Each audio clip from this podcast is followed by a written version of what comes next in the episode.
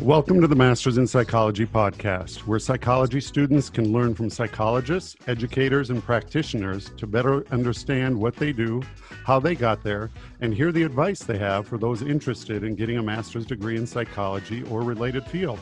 I'm your host, Brad Schumacher, and today we have the privilege of talking with Mr. Tom Flores. After graduating from Grand Island Senior High, Tom attended Chapman University before attending Doane College, where he received a BA in Human Relations and an MA in Mental Health Counseling. Tom is a licensed independent mental health practitioner and a licensed alcohol and drug counselor. He is also a certified sex offender treatment specialist. Tom has worked in various hospitals, rehabilitation and treatment centers, and has worked with the Aftercare in Action organization to help inmates make the transition from being incarcerated to reentering the community. We are excited to have Tom as a guest as we know some of our audience may be interested in becoming counselors. Tom, welcome to our podcast. Thank you, Brad, for having me. I appreciate it. Well, to start off, again, I want to uh, thank you for taking the time to uh, meet with us today. And I, as I said, most of our listeners are going to benefit from your experience and your advice. You have a good uh, uh um, experience behind you, and uh, we're just going to go ahead and get right into it. Um, first of all, tell us a little bit about yourself. Well, I've been in the field uh, about since 2013. Um, I've got my own private practice with uh, my partner, um, and we are we're serving the uh, central Nebraska area. Uh, so that's I'm married and got seven children, and my youngest is an 11 year old. And I noticed that you just had one that uh, just had a birthday based on your. I did some research on Facebook as well, and I think you had one. Uh, I think was it um, Oh, who was it? Was it uh, Cody who just Cody. had a birthday? Yeah. Cody, he's our 11 year old. Yeah.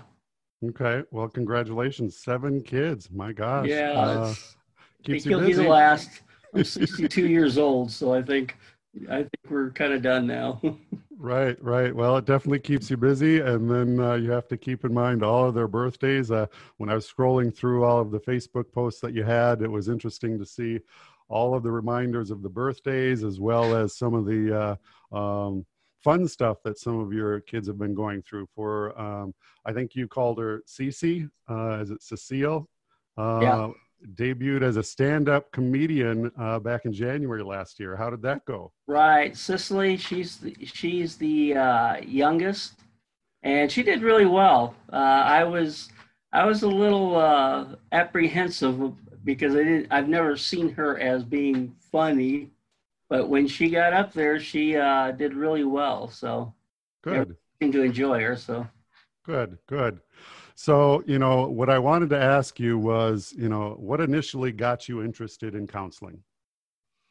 Uh, that's interesting question. Uh, uh, what got me interested in counseling uh, I was actually later, it, it, came later in life for me. About, I was about 42. Uh, to kind of uh, preface it a little bit, in uh, when I was 25 years old, I was married to my first wife, uh, and uh, we had gotten to a car accident, and we had two children, and my young, my oldest son was killed. oh, no. I'm sorry to hear that yeah, and that kind of uh, ended our marriage. I mean, I'd known her since she was 14. She was the love of my life. Uh, but uh, we tragedy tragedy either separates you or brings you to close closer. And with being as young as we were, and no one really telling us how to deal with uh, the trauma, uh, we kind of we kind of went our separate ways, uh, de- dealing with it best as we could. And as time went by, uh, I dealt with it uh, through addiction. Mm-hmm. Um, and through the years and not really dealing with it, uh, I had, by the time I became 42, I had come to the conclusion that my life needed some changes. Still, uh, not looking at being a therapist whatsoever. Um, and I had some uh, some uh, uh, experiences with the legal system, as you may have, and and so once I had made a decision to go in a different direction with my life, I decided that uh, I wanted to uh, get a job. Uh, wasn't really sure what I was going to do, and uh, my brother had a friend that was working as a tech at the at the treatment center here in Grand Island, and so he asked me if I wanted to be a tech, and I go sure. And basically, you'll march people around and get them to the classes and take notes and watch them at night, uh, whatever their behavior is. But what what had kind of uh, made me decide to become a therapist was I seen the transitions of people coming in struggling with their addictions as I had in the past and and seeing transformations in their life. And I I had thought that this is something I wanted to do. I wanted to be a part of, you know, take uh, and and perhaps you know contribute to what I could from my own uh, uh, experiences. And so uh, there was two therapists that I worked with that uh, they approached me and asked me if I would be interested, if if I had ever thought about being a therapist. And I laughed and like, no, no, that's no, I that wouldn't be me.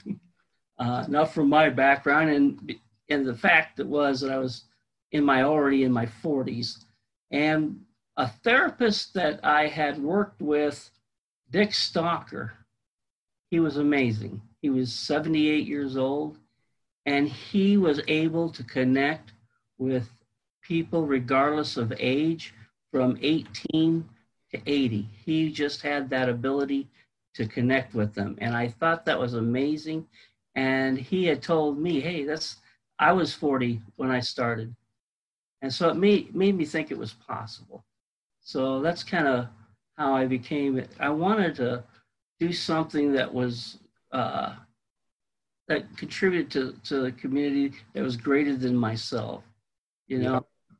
Previously I'd worked in the restaurant field and I'd really hadn't got. I I did it because I knew how to do it, but it was really not anything that I was that I felt passionate about. So, and once I started uh, work uh, going to school and studying the field, uh, yeah, I got pretty passionate about it. So.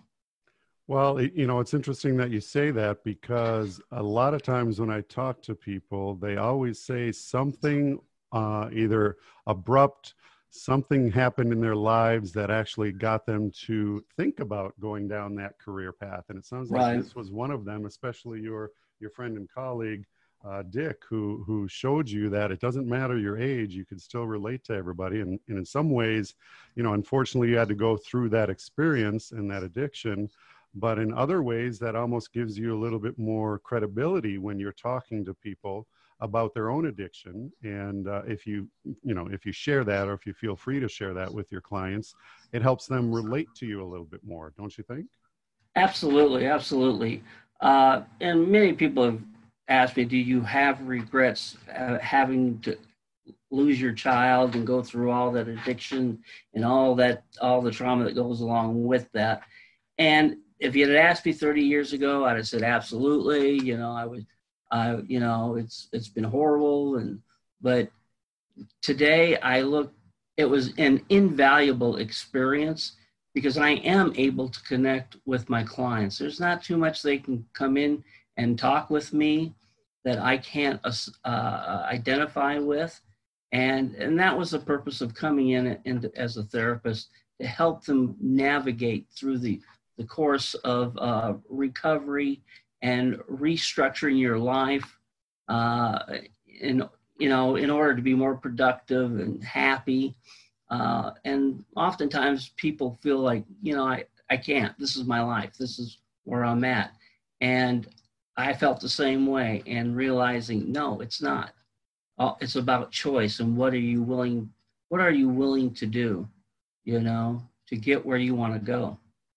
Right. No, it's it, that's exactly right. Now, on uh, one of your websites, you actually have two websites. One on Psychology Today, another one on Psychology Today. One of them is for Alfre and Flores counseling, which we'll talk about a little bit later, and then the other one is your personal one as well. And in mm-hmm. both those both those cases, you have a little uh, a couple paragraphs in there talking about, hey, if you want to open up your potential and move forward just like you were saying, that's where uh, uh, a good therapist and counselor can help guide you and help you uh, uh cope with some of the stuff that you've been uh, going through, as well as uh, some of your clients. Um, so I, I, applaud you for applying that and, and sharing that with your clients because, again, it's another way to relate with them uh, and, and mm-hmm. add that credibility.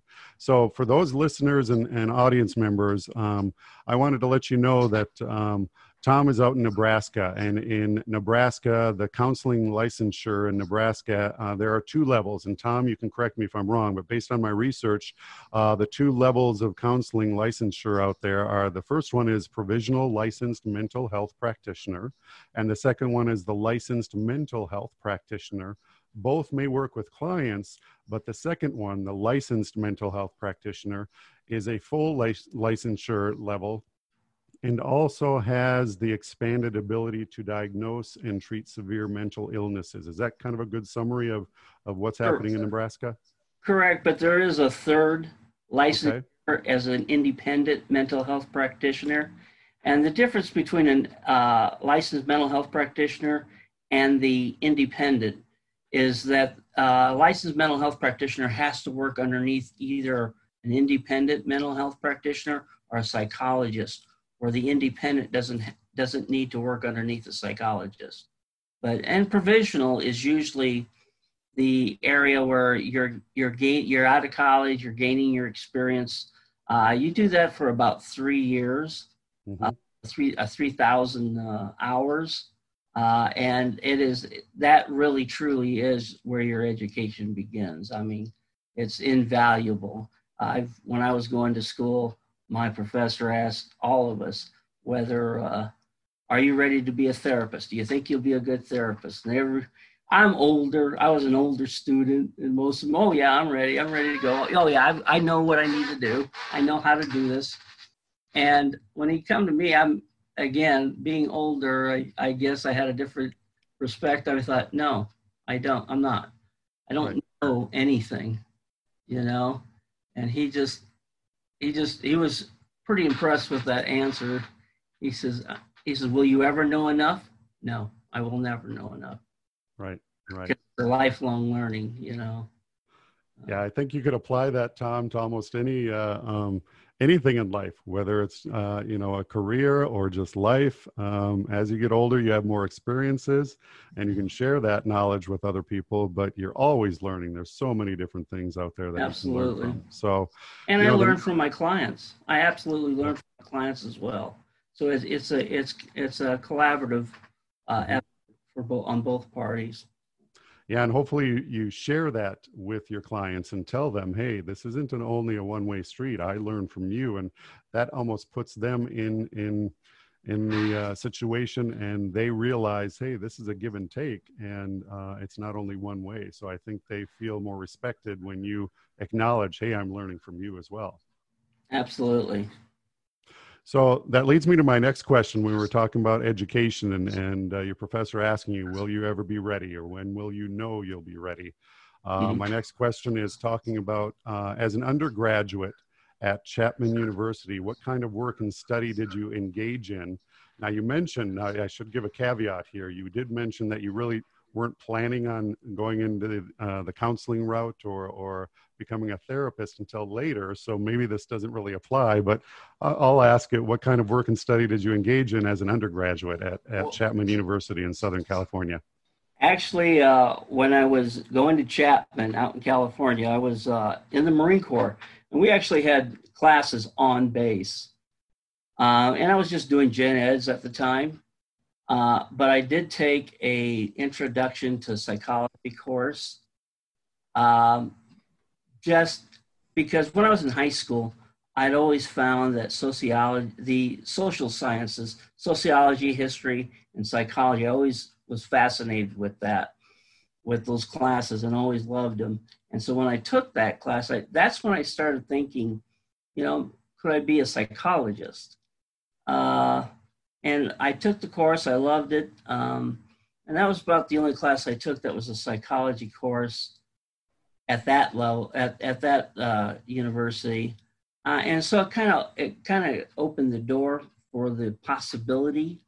But after a while, you just kind of dismiss it, like, no, you know, I I think I want to be a lawyer. so so I just kind of put that aside. But you know, it's I w- I've always been told if you want to make God laugh, tell him your plans. right, right. so, certainly didn't take me where I thought I was going to go. But right. I, but that kind of began to open open the, uh, my mind and thinking, you know, this would be kind of a neat field to be in uh, because you're doing something. I felt like you were doing something more uh, than just pulling a paycheck. You know, like the Marine Corps, uh, you're there. You're there for a greater good than yourself. You know, and that's that kind of what attracted me but again, I only took the course at uh, at uh, Chapman at that time, and then I just I stopped going to school. Uh, we had gotten to that car in a car accident where I lost my son, and that really took the wind out of my out of the sails. Uh, mm-hmm. kind of, I lost any drive or desire to do anything, which is Go ahead. Yeah, and I understand that. I, I uh, went through a divorce myself, and it, uh, it, just impacts you more than you can imagine, and you lose focus. Um, so I can I can relate to that in that way. Um, mm-hmm. But on, on the uh, you know the upside, um, the end result is it, it's helped you become a better person and uh, become more valuable as a counselor and therapist. You mentioned that you were in the Marine Corps, and I did notice uh, when I was on your Facebook page for your birthday this year, you had a fundraiser for the Wounded Warrior Project. I have volunteered there before, and so that kind of uh, explains why you're involved there. But share a little bit more about what their mission means to you. Well, it's it's my way of giving back to my uh, brothers in, in arms, uh, being able to still, uh, even though I'm not no longer in the Marine Corps, being able to provide that support because in the military uh, uh, being able to have your brothers back supporting them uh, being there in the time of need is is it's it's a huge it's a huge thing for any military service member and so you want to do as much as you can to support those organizations and and kind of let them know that they're they're not forgotten, mm-hmm. and still uh, they're still contributing and a valuable member of our society, uh, and especially at the times when they come back and, and they've lost a limb or, or they're suffering from post-traumatic stress disorder. This is when they need us the most. Yep, I agree. I also volunteer at the uh, Veterans uh, Affairs Hospital locally here, and um, it's more difficult to do that now because of the COVID, so they're not allowing people in. But we mm-hmm. would go in all the time and help them with their annual picnic, and then we'd go in once or twice a month and help them with uh, some of their games. And and you see it on their faces when they uh, uh, see other people coming in and, and just recognizing them and and uh, um, you know doing things with them. Um, um we have to uh, uh, never forget that they they have contributed and are still, in a lot of cases, contributing today. So I applaud you for helping out with that uh, Wounded Warrior project as well. So the next question is more for our listeners and our audience members and our and our viewers. Um, uh, what kind of things did you consider when selecting a graduate school, and how did you decide on Doane College for both your BA and your MA? Well, uh, when I when I was looking at uh, colleges, the the more uh, I would say uh, the university that most attend in this area is the University of Nebraska Kearney. Mm-hmm. Um, I wanted to. I was looking for more of a private college, but one that had uh, had a, um, a, reputation of academic excellence. Uh, and and so so does Kearney. I mean, Kearney is an excellent uh, college, but Doane College was actually here in Grand Island. They have a satellite uh, college here, and their home their main college is in Crete. And I actually went to the Crete uh, College uh, before I started my classes, just because I wanted to see what the campus looked like. And it was very regal, very Ivory League looking. but when I walked in and t- did the tour of the uh, college, uh, they we you stop by and you see some of they take a lot of pride in their academic uh, uh, awards and those who've gone on to uh, like um, uh, Fulbright uh, scholarships. Uh, they had a few that went to uh, Oxford University on a Rhodes Scholar. There was a few that went that were actually Rhodes Scholars. So that tells me there where the emphasis is in that university.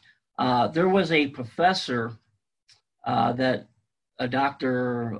Uh, Donald Belaw that he would he taught in uh, our undergraduate, but he also taught the master's level uh, at in Grand Island, and I had so much admiration for him and respect. Uh, he was just he was just brilliant, and I wanted I really did want to uh, study underneath him, which I did. So that was kind of that was the kind of the driving force of my decision. It sounds like you wanted more of a private. Uh, um experience, college, private college experience, as well as it sounds like uh, this doctor in Grand Island was another reason why you wanted to study there because you wanted absolutely to, uh, work with him. So that kind of leads into my next one. Oh, I should get back. So when you talk about Crete, you're talking about the island of Crete? No. oh, okay. Nebraska. Crete, Nebraska is just uh, a few. I think it's like 20 miles from University of Nebraska Lincoln. Okay, I just wanted to clarify. Yeah, huh? I just I just wanted to clarify because I uh, I recently traveled uh, over in Europe and stuff, and I actually went to the island of Crete, and I'm going, well, really, Doane College was out there too, or you know, I just wanted to clarify. I don't live out in Nebraska, so uh, uh bear with me. hey, that that does lead me to my next question. You already kind of answered it a little bit. Uh, I was going to ask you about some of your fondest experiences and memories while attending Doane College. And it sounds like some of them are, are studying under that professor that you looked up to. Anything else come to mind? Yeah, there was a, yes, there was a, a, a another uh, professor that we, I studied under, Jerry Allen. Very, he was, he was very, I don't know, he was very uh, open minded and his work, uh, studying underneath him, he challenged you. He, he, it wasn't really just you read the book and he instructed you. He really challenged you to think for yourself, to come up with creative uh, thoughts. Uh, and uh, I enjoyed working with him as well. His experiences, he had been, gone to theology school, he had gone to these different universities, he had studied in Sweden and the uh, Netherlands. I mean, he had well, he was well rounded, and to listen to his experiences and how it applied to the, our field, you know, was I thought it was uh, invaluable uh, studying underneath him. So he was another one that I really enjoyed, and I enjoyed working uh, with the uh, students, all the students that were there, because we were a small group uh, you might have uh, six, seven people in your class at any one time. There's up to even 20 people, which is not huge when you're looking at a major university. But the interaction, I learned as much, I think, listening to the professors as I did listening to uh, the students and their responses. Um, I actually had a, a, a student tell me that she was super smart I mean, she was a 4.0 student. I mean, and she's just, she made a comment that I don't learn anything, you know? And I'm sitting there, I think, do you listen to everyone else's response? because if you did, you I says that's where you you you know the material. It was obvious that she knew the material, but you also can learn from others and how their perspe- perspective was. You know, so that was that was kind of uh, I enjoyed that as well. So. Yeah, you mentioned that you went to the Netherlands, and so uh, do you travel much internationally, or have you? I didn't. The, the I didn't. Uh, uh, Professor Jerry Allen did.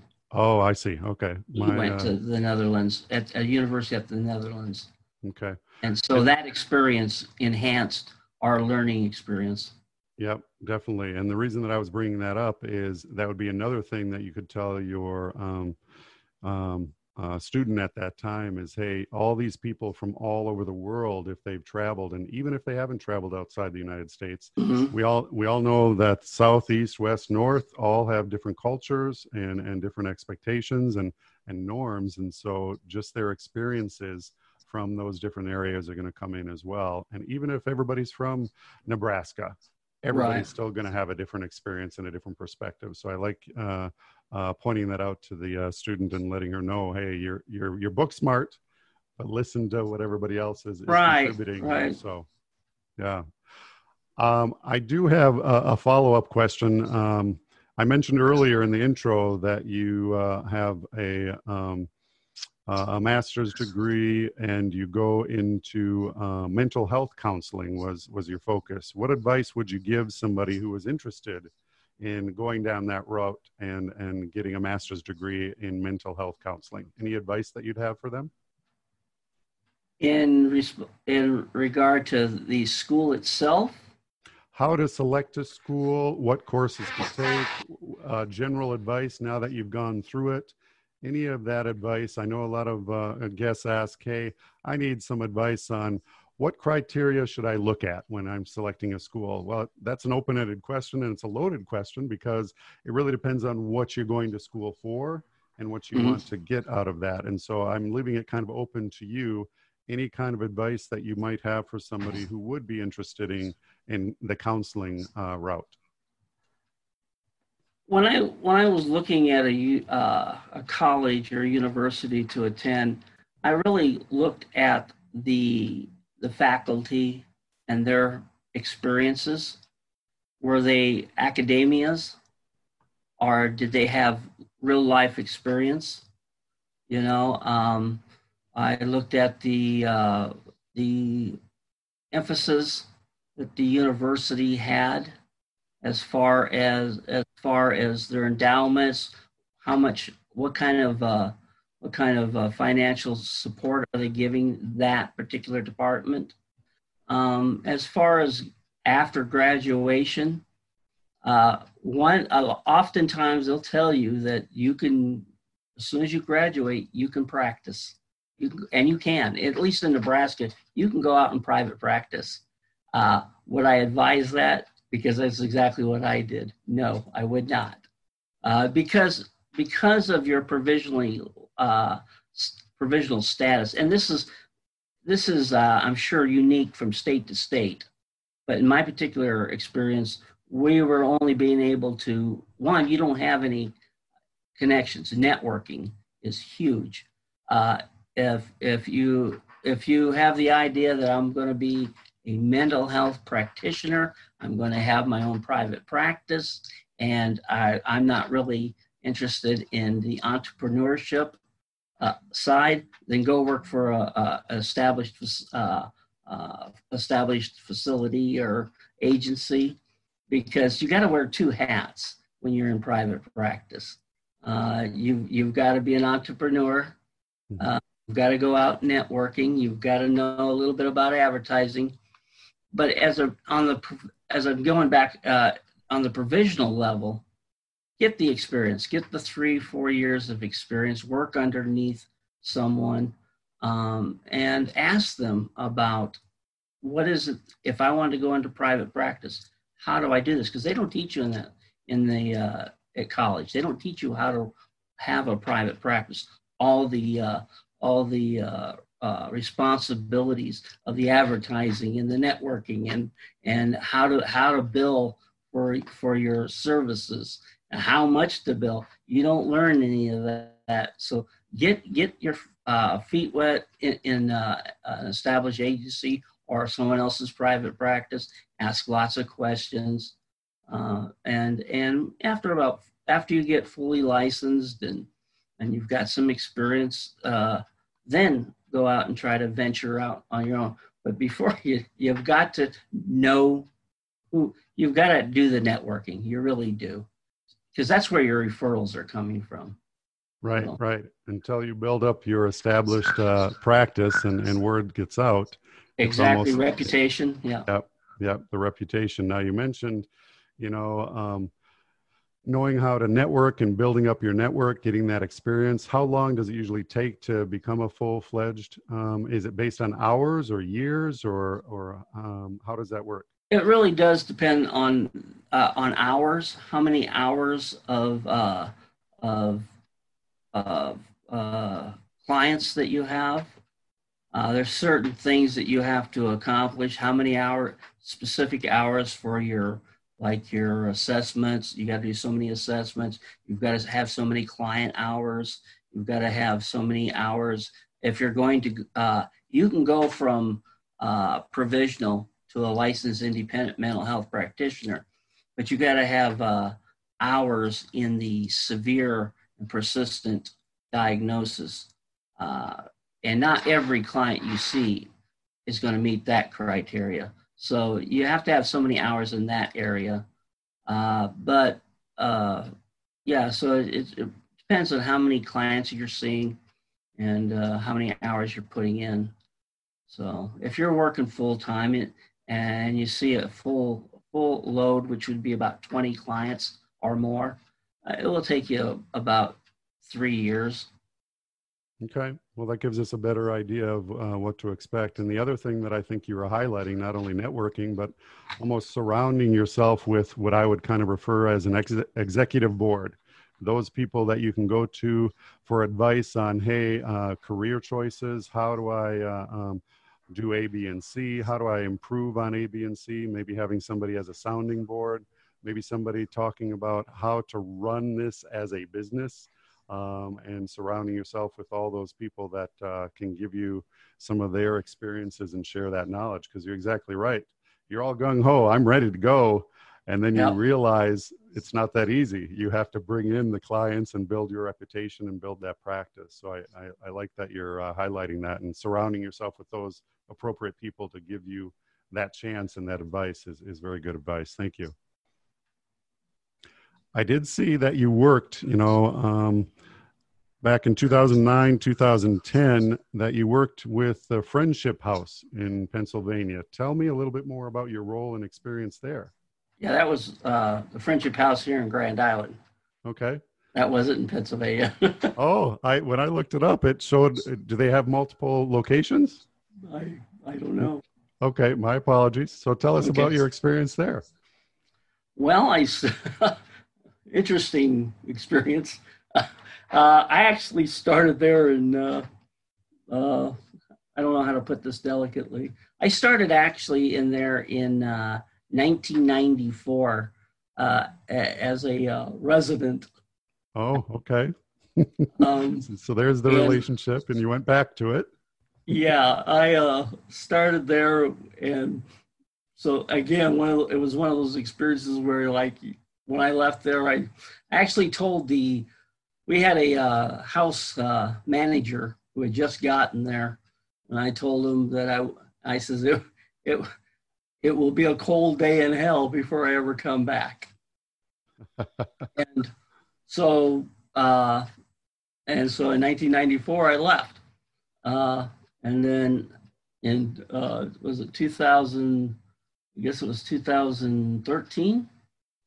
Yeah, on your on your page, uh, your LinkedIn page, it shows 2009 and 2010 for okay. French. Okay. Yep. All right. I was anyway. I went back to because I was doing my internship for my drug and alcohol license. That's a completely different license from your mental health. I was still attending college then, but I had already completed all my requirements for a drug and alcohol counselor. Uh, and so when I went back there, uh, they actually the house manager was still there, and couldn't quite uh, couldn't quite place me. He knew he knew me when we introduced, and the next day when I came back, he says, he goes, "So, how cold is it outside?" right, exactly he, right. He, he actually had a card on me with that quote. But the experience there was phenomenal. We had the guy, the guy, uh, the uh, therapist that I worked under uh, was he had the, actually the fourth license in drug and alcohol that was ever issued in the state of Nebraska, which is that's you know that's he'd been in the field a long time, and he was a student of the uh, of drug and alcohol counseling, and he he was phenomenal. I I learned so much from him. He we had a client that was Native American, and he could he could relate to that client and and connect with him and being able to integrate the the principles of uh, recovery into his native beliefs. It was just amazing because he was so well read, and uh, I would, as far as knowledge goes, although he only had an associate's degree, I would put him up with anybody with a doctorate's degree. He was just that knowledgeable, and to have an opportunity to work under him was was just phenomenal. So that I, I like that experience. I love the experience of coming back to where I had started so many years ago, and being able to tell others that you're, you know, uh, that was the whole purpose of me coming into the field was, you know, your life doesn't have to end here uh, life is only beginning, you know, and where you go is absolutely up to you. Mm-hmm. Yeah, that's good advice. Now, uh, I, am not going to go through all of your steps uh, uh, that you have uh, on LinkedIn because you've been to multiple hospitals and you've been to different recovery centers and worked there. And and one of them that I did uh, uh, notice that kind of stuck out a little bit is I noticed that you work with the with intensive outpatient program clients while at your time at the Horizon Recovery Center. How was this experience different from any of your other previous experiences up until that point in your career? I had worked. I was working with juveniles at the time, and I had never worked with juveniles uh, the whole time that that I'd been uh, counseling. And I'm I'm by this time I'm in my 50s, uh, and so I was a little intimidated because I didn't feel that uh, it's been a long time since I was a teenager and wasn't sure whether I can connect. And that's huge with when you're counseling. You have to ha- make that, be able to make that connection and being able to relate to your client. And and I wasn't sure how they would perceive me as you know being this old guy. Hey, he doesn't know what's going on. You know, he ain't. You know, he's he's old. Uh, times are different now and so when I started working with them, I realized that I wasn't that far away from from remembering what it was like at their age. And I was able to connect with them. I when I took over the IOP uh, for the juveniles, uh, it was very instructive. It was more of another. They came. They would come for three hours a day, three days a week after school uh, and so, and then they would come in, and the way it was structured, it was it was like another class. Course, you have information that you have to get uh, to them, and so when I I asked if I could have free reins of this, they said absolutely, do what you want with it. And so I made it more interactive. I made it fun. I made it. Uh, I made it. Uh, those who wanted to challenge you, because when you get teenagers, you're gonna I'm not doing this. I don't need to do this. You know, you can't tell me anything that I don't already know. And so I would say, I would get it. okay. Well, then you tell me. Tell me how you know what what what it is that what it's like for you. You know, and it was it really was interactive, and they enjoyed it. Uh, it wasn't like a classroom, and I think when they feel that they're being heard and that they have something to say, you've got their attention uh, they asked me about my personal experiences. And because I had experienced some of the th- same things that they had, uh, uh, as far as the addiction goes and the usage, uh, they realized, wow, this guy really knows what he's talking about because he's been there himself, you know. And so it was. I, I loved it. I loved. I still talk to some some of these uh, the kids that I talked to back then. Uh, they're grown adults with kids, and I still keep in contact with them. So yeah. Well, good. That's always nice to hear. I, I, was a teacher for a number of years, and and uh, I still kept in touch with some of the students even after. Uh, and uh, it goes to show you that they have respect for you, and they they uh, actually looked up to you and, and value your your opinion as well. Um, I, I, know we have uh, you, you have a little bit of time left here, so I'm kind of narrowing down my questions for you. One that I do want to ask for our audience is, you also worked at a couple places as a dual diagnosis outpatient counselor or therapist. Can you explain what that means for our audience? Dual diagnosis therapist is someone who is just simply someone who has a, a master's degree in mental health and, and uh, the uh, there and you have a license in uh, drug and alcohol counseling as well. Mm-hmm. Practice, you could practice to be a drug and alcohol counselor without getting your master's degree.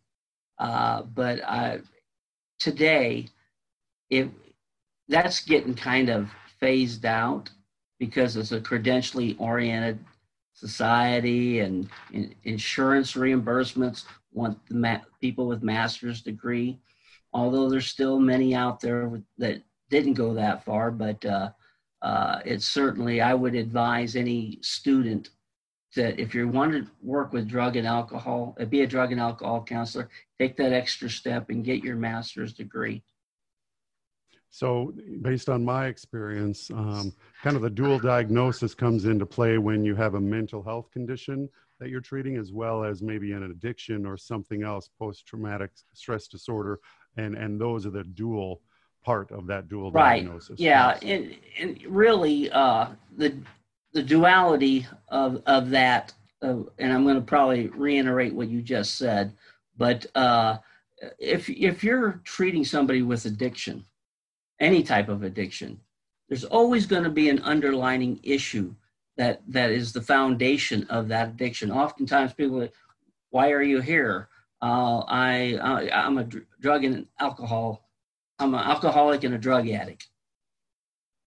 Actually, that's and and most people say that, and but uh, actually, that's a symptom of a much deeper rooted problem. There's a there's something in that foundation that has that has created the condition where you need you feel that you need to self medicate you know and so that's why you really do want that uh, that master's degree in mental health in order to be able to get down to what is the core core uh, uh, uh core foundation of that addiction yeah, no, that's a good point. And so I kind of view it as a symptom or a man, it manifests itself in that way, that addictive, uh, um, um, that you're, you're treating. Now, for those um, listening and, and watching, there are a number of resources out there, but what I found, Tom, was a lot of these websites estimate anywhere from 20% up to 80 or 90% of the clients that come in may have dual you know um, uh, symptoms that you have to treat. And it, it's becoming more rare that you just treat one you know diagnosis. There's something else that usually contributes to or has caused that that second one. So it's interesting to uh, uh, focus on it as a dual diagnosis instead of just that singular. Of course you have some of the simple ones that come in and you you know help them through some short periods of their life. But uh, uh I, i'm I like the way that you had put it that uh, um, it's a symptom and you help them realize why they're doing that that behavior and then hopefully correct that at, at its source. Um, I have a couple more questions. One of them that really stood out to me was uh, many of our listeners and viewers may not know that you have served on the board of the Aftercare and Action organization since 2012. Would you mind sharing a little more about that organization, what they do, and what your role is? Well, that that's a uh, organization that helps the transition of people from uh, that are coming out of uh, the prisons.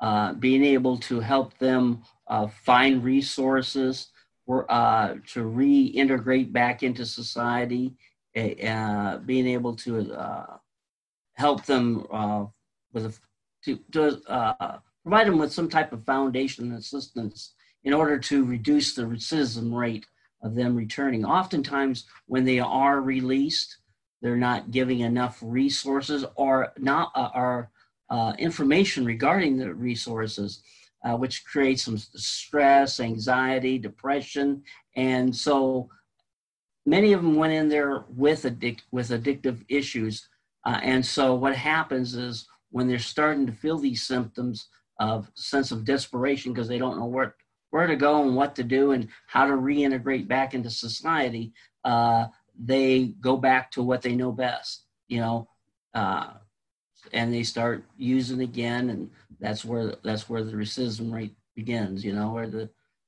they'll just go back to their old lifestyle, and so they they need help reintegrating and and learning new skills, you know, and so that's kind of what that organization is all about. Okay, it sounds like a great organization to help them basically get acclimated and get ready for uh, a release, um, so it's not as traumatic as it as it possibly could be. Um, I, I, know that you have a new website, and uh, I believe um, are you still working as a therapist at Richard Young Hospital as well as Alfrey and Flores Counseling? Are you doing both? Or? No, no. I oh, okay. I was required to. I I left there for. Uh, uh, personal reasons. And let me tell you what that was. I had already told you the story about my son getting killed. And then me and my wife, uh, who I'd known since she was 14, um, uh, we got married and we were young and we got divorced. And but we stayed friends for those. I'm telling your audience, we stayed really good friends for those 34 years. And of course, we had a daughter that we were raising together.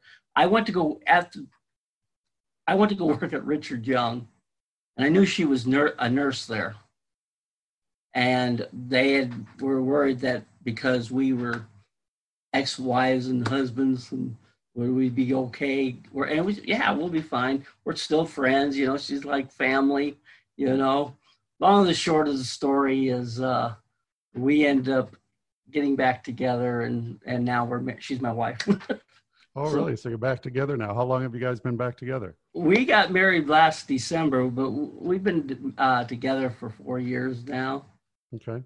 And you know, the, the thing is that uh, that was one of the uh, messages I I wanted to share is that you just don't know where life's going to take you. And when I had gone through my tragedy uh, of my loss of my family and my son, that I had become suicidal as well. And, and I work a lot with people who are just that. And you just don't know what you what what uh, journey you're going to take, why you're experiencing these things, and and what what's left for you know, what's what's to, for tomorrow, you know. And like me and my wife say, it's like, you know, who knew that this is where we'd end up, you know, back together. So, so yeah, I don't. Anyway.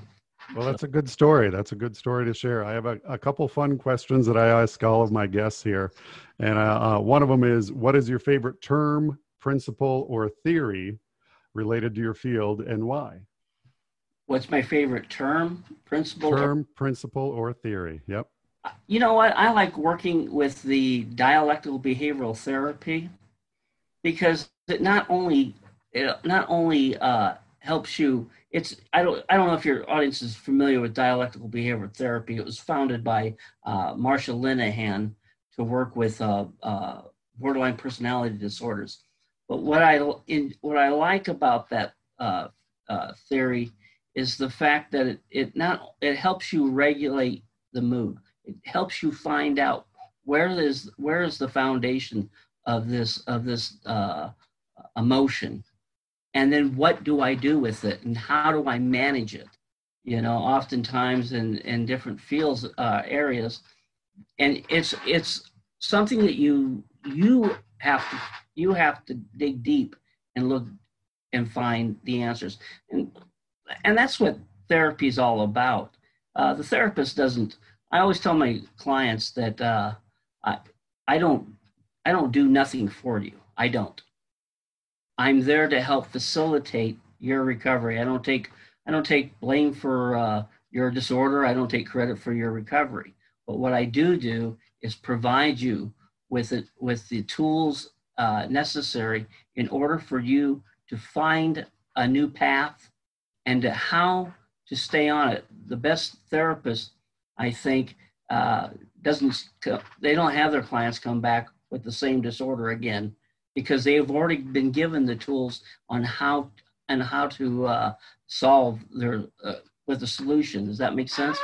It does, yeah. And and I actually had that as one of my questions, so I'm glad that you brought up the DBT, dialectical behavior therapy, as well. But uh, I know we only have a few more minutes. I'm trying to be aware of your time. Okay.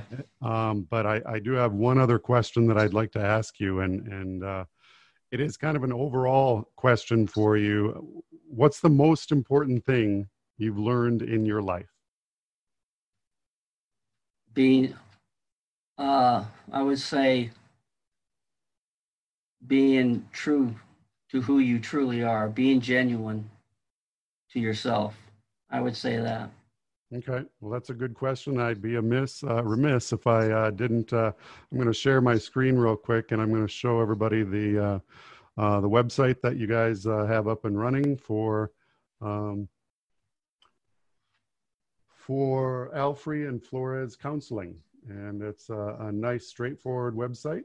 Um, and um, I know that you guys are focused on um, different therapy depression, anxiety, and addictions, trauma, relationships. Anything else that you'd like to share with us regarding the Alfrey and Flores counseling? Uh, no, the, website pretty much covers uh, what we do.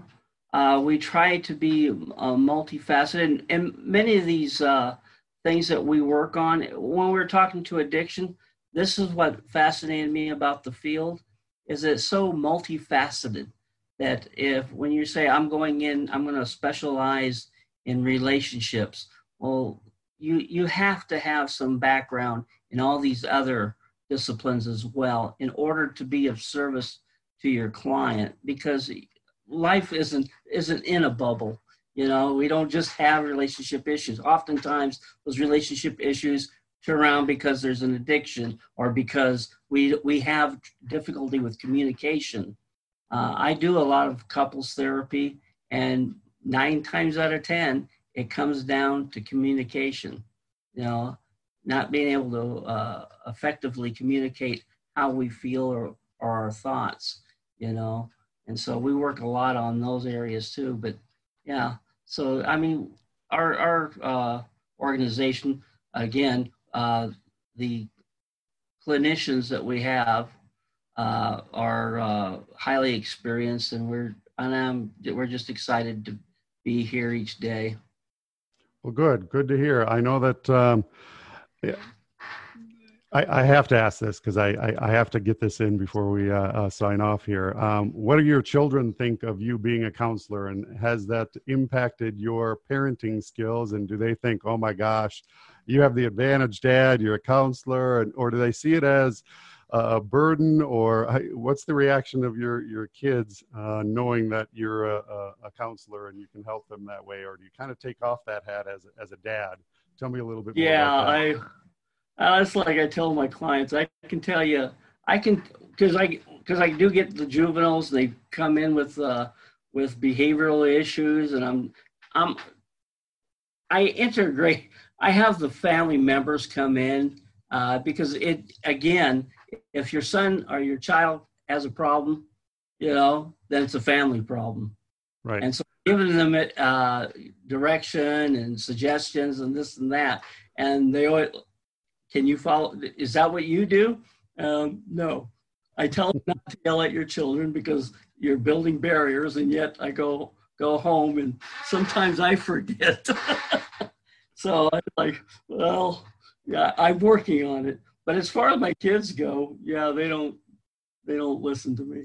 they do. They're they're good. And, and actually, it, it, it's it's just that. Oh, Dad, you're not the counselor. You know, you're not counseling me.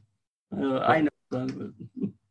Right. Um, is there anything else that you'd want to bring up during this uh, podcast before we let you go? Anything else that uh, I mm. haven't covered that you'd want to? No, I just want to uh, tell you I, I, appreciate you allowing me this opportunity to speak with your audience. And uh, again, uh, you, if you're going into this field, I was once told by a, a professor uh, that was giving giving a seminar that this keep this in mind. This is not, if you're looking for a vocation, get in a different field. This is an avocation.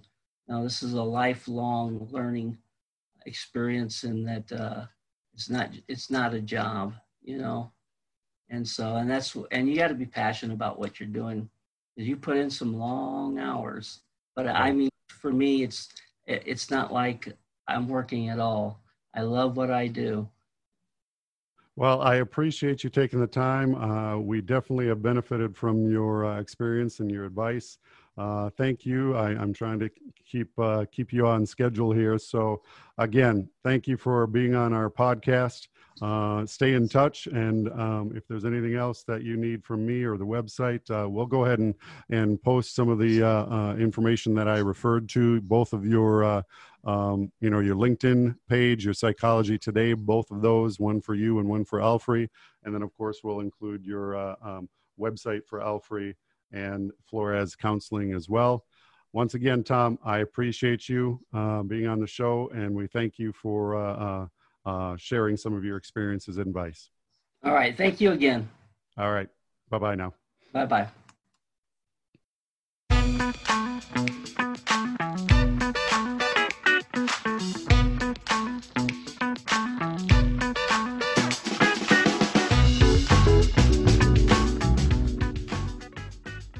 Thanks for listening to the Masters in Psychology podcast. If you want to learn more about our guest or listen to other podcasts, you can visit our website, mastersinpsychology.com, where you can search through all of the schools in the United States that offer advanced degrees in psychology. You can also find us on Facebook, Twitter, and LinkedIn. And remember, if you enjoyed this podcast, please like, follow, or share.